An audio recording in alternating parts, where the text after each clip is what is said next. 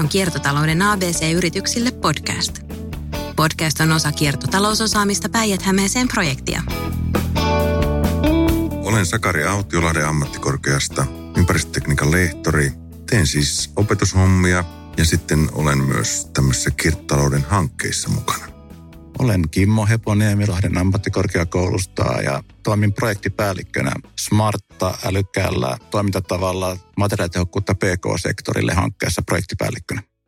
Kiertotalous on pari, kolme, neljä, ehkä viisi vuotta vanha termi ja se on nyt lyönyt läpi itsensä aika hyvin, tunnettu ja sitä käytetään siellä täällä. Ja ihmisillä on erilaisia käsityksiä, että mitä se, mitä se tarkoittaa. Yleinen käsitys on sitä, että se tarkoittaa tehokkaampaa kierrätystä – ja se on osa tätä tarinaa, mutta laajemmin on kyse materiaalitehokkuudesta ja resurssitehokkuudesta. Ja se tarkoittaa sitä, että vähemmillä luonnonvaroilla saadaan enemmän hyötyä. Esimerkiksi me ollaan nyt tässä talossa, niin tämä lämmitys saadaan aikaiseksi vähemmillä luonnonvarojen kulutuksilla tai valaistus, tai me tultiin tänne junalla ja bussilla, niin se on liikkumisen kannalta vähemmän kuluttavaa. Sitten tuotteita pitäisi kehittää niistä pitäisi tehdä kestäviä, korjattavia, että kun sun älypuhelin menee rikki kameran osalta, niin että sen kameran voisi vaihtaa helposti. Ja sä voisit jatkaa sen, sen puhelimen käyttöä. Sitten on alkanut tulla näitä, että tuotteen ohjeen tulee palveluita, huoltoa, ylläpitoa ja tavoitellaan sitä, että tuotteen käyttöikä kasvaa. Ja se voi tarkoittaa sitä, että sä ostat sohvan, no viisi vuotta menee, niin päällinen on huonossa kunnossa, mutta jos siinä on suunniteltu niin, että väline on helppo vaihtaa, niin sohvan käyttöikä tuplaantuu. Ja näin. Taloja rakennetaan, niin tehdään huoltopalvelusopimus sen jälkeen, joka tarkoittaa, että se rakentaja ylläpitää sitä taloa myös tulevaisuudessa ja huoltaa sitä. Sitten on näitä juttuja, että tuote korvaantuu tavallaan kokonaan palvelulla ja me, meillähän on tämä tapahtunut niin kuin monessa asiassa. Musiikissa ei ole stereoita, ei ole levyjä. Elokuvissa ei ole DVDitä, ei ole videoita. Ja nyt seuraavaksi on lähdössä lehdet, painotuotteet, tämmöisen palvelumallin toteutuksen kautta saadaan se sama hyöty. Sitten on myös tämmöiset jakamispalvelut. Sä et ehkä halua omistaa omaa autoa, vaan ajoittain saada sen auton käyttöön. Sitten sä et ehkä halua omistaa omaa kesämökkiä, joka on niin kuin kaksi viikkoa lomailua, kolme viikkoa töitä. Ja Airbnb, josta nyt kiistellään, että onko se hyvä juttu, niin siinä niin kuin majoituspalveluita luodaan ilman, että rakennetaan yhtään uutta hotellia. Ja näitä erilaisia vuokraus, liisaus, vertaus, jakamisverkostoja on niin kuin monia. Et kiertotalous on laaja käsite. Kierrätys on yksi osa sitä, mutta sitten tämä tarina on paljon isompi. Just noin, Sakaria. Yleensä kiertotalous tahdotaan mieltää pelkäksi kierrättämiseksi, mutta todellisuudessa itse sanassa kiertotalous on tämä kierto ja sitten siinä on myös tämä talous. Eli kiertotaloudessa myös tämän kierrättämisen ja kierron ympärillä luodaan liiketoimintaa, joka kannattaa ja tämä on niin tämmöinen itsessään pyörivä systeemi. Lahden ammattikorkeakoulussa meillä on kolme neljä semmoista painopistealuetta ja kiertotalous on niistä yksi. Ja erityisesti tekniikan alalla, niin kuin ympäristökone, tietotekniikassa kehitetään tämmöisiä kiertotalouden ratkaisuja. Vaikkapa konetekniikassa meillä on tehty nimenomaan kierrätykseen liittyviä juttuja, on, on tämmöinen tekstiililajitin, nyt paljon puhutaan tekstiilijätteen kierrättämisestä, no ensimmäisenä kun saadaan kerättyä, ne erilaiset puserot, pöksyt, villapaidat, ne pitää saada lajiteltua ja tämmöistä konelajitinta on siihen kehitetty ja se on menossa hyvin eteenpäin. Toinen on muovin keräys on nyt tapetilla. Ylellä taitaa olla tämmöinen I Love muoviohjelma ja muovia on niin meressä ja roskina metässä ja mikromuovina järvissä, niin sille pitää keksiä jotain. No meillä on tämmöinen muovin kerätysprosessi kehitteillä meidän labrassa ja sitä ollaan oltu myös ilahduttavasti kiinnostuneita. Tietotekniikassa tehdään näitä appeja, tämmöisiä sovelluksia, jotka helpottaa vaikka sitä, että kotona menee jääkaappi rikki, sä voit ilmoittaa sen niin kuin sille appilla. Ja sitten ne firmat, jotka kerää sähköelektroniikkaromua, niin ne, ne tulee hakemaan sen sun kotota.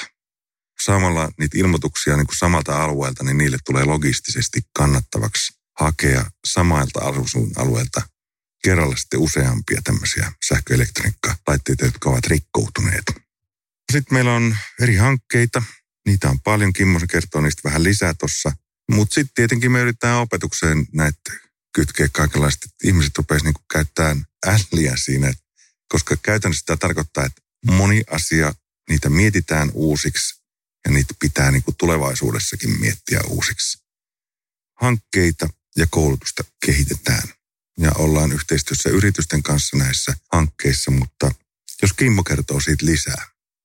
Joo, meillä on Lahden ammattikorkeakoulussa tällä hetkellä käynnissä noin 25 erilaista kiertotalousalan hanketta. Ja näiden hankkeiden yhteinen budjetti on noin 5 miljoonaa euroa. Ja näistä hankkeista kolmasosa on kansainvälisiä. Eli me pyritään tuomaan maailmalta Päijät-Hämeeseen tällaisia hyviä käytänteitä, mitä siellä on havaittu. Ja vastaavasti myös jakamaan omia hyviä käytänteitä muualle Eurooppaan. Ja tässä Smarta-hankkeessa, missä mä itse toimin tällä hetkellä, niin me toteutetaan kiertotaloutta sillä tavalla, että pyritään kannustamaan yrityksiä säästämään raaka-aineita ja tarjoamaan näitä omia ylijäämiään mahdollisesti muiden yrittäjien yritysten hyödynnettäväksi. Ja vastaavasti omassa tuotannossa on mahdollisuuksien mukaan hyödyntämään näitä muiden ylijäämiä. Eli tällaista ajatusta, että yhden jäte voi olla toiselle arvokasta raaka-ainetta, niin pyritään tätä toteuttamaan tässä mikä motivoi tähän ajatteluun, niin aina ollut näissä ympäristöhommissa. Että se, se vaikuttaa, että sitä on varmaan nuorena jo ajatellut sille, että tähän kenttään haluan paneutua. Ja tässä tapahtuu sillä tavalla, että viimeisen 50 vuotta niin kierrätysteollisuus on, on monipuolistunut ja kehittynyt ihan älyttömästi. Tämä on vähän niin kuin paluu tulevaisuuteen, että banaaninkuori pönttöä ja sitten seuraavaksi ajat sillä autolla – niin kuin biokaasua saadaan sitten banaanista tai mieluummin perunan kuoret sinne pönttöön. Peruna on hyvä ruoka-aine. Mutta talous on tuotantoa ja kulutusta ja se talous pitäisi kehittää sellaiseksi, että ympäristökuormitus pienenee ja että, että tämä pallo tavallaan niin kuin kestää. Ja täällä olisi viihtyisempää elää tulevaisuudessa. Ja tuota, se, että kierrätysteollisuus kehittyy, mutta sen lisäksi kehittyy kyllä ilahduttavasti niin kuin hirveän monet teollisuuden alat. Rakennuspuolella on kehityshommia tähän juttuun, liikennepuolella, uusiutuvien materiaalien puolella, siis vaikkapa puu metsäteollisuudessa. Monella sektorilla näitä asioita viedään eteenpäin ja se yksi primusmoottori on siellä semmoinen, että, että siihen pitää saada se, se ympäristön näkökulma vahvana. Ja se tarkoittaa jo nyt, tai jos ei vielä, niin tulevaisuudessa voi tarkoittaa jotain tyyliin hiilineutraali kiertotalous. Plus, että luonnon monimuotoisuus tulee siihen kuvioon mukaan ja otetaan huomioon. Kyse on isosta muutoksesta. Monia perusasioita, niin kuin mä sanonut, niin pitää miettiä uudestaan. Että miten saadaan lämmintä, miten saadaan ruokaa, miten liikutaan paikasta toiseen, mitä puetaan päälle ja tähän liittyviä tuotannon ja kulutuksen uusia ratkaisuja. Mua itseäni motivoi tässä kiertotaloudessa se, että mä toivon, että tämä maapallo säilyisi omille lapsille yhtä hienoa kuin tämä on ollut omalle itselleen. Eli kiertotalous tarjoaa yhden tämmöisen hyvän vaihtoehdon, mitenkä tätä voitaisiin säilyttää tällaisena eteenpäin. Eli koska tämä meno ei voi tällaisena jatkua kovin pitkälle enää, millainen se on nyt teki. Suomessa vetettiin 10. päivä huhtikuuta ylikulutuspäivää, jolloin oltiin oman osuutemme tämän maapallon resursseista ja raaka-ainevaroista käytetty siihen mennessä. Ja nykyään maailmanlaajuisesti kulutetaan jo lähes kaksi kertaa se, mitä maapallo pystyy kantamaan. Ja mä näen kiertotalouden yhtenä ratkaisuna tähän, miten tätä kestävyyttä voitaisiin parantaa täällä. Vanha hokema, että kaikki mitä on yrityksen jätelavalla on rahalla ostettua. Ja se jäte- tai kierrätyskustannus se voi olla nykyään jo merkittävä osa niin kuin yrityksen liikevaihdosta. Se voi olla jopa prosentteja. Mutta sitten se isompi raha, niin se liittyy niin kuin tämän hävikin sijoisuuteen, kun se on hankittu raaka-aineena. Ja sitä on kuljetettu sitä materiaalia, sen eteen on tehty töitä.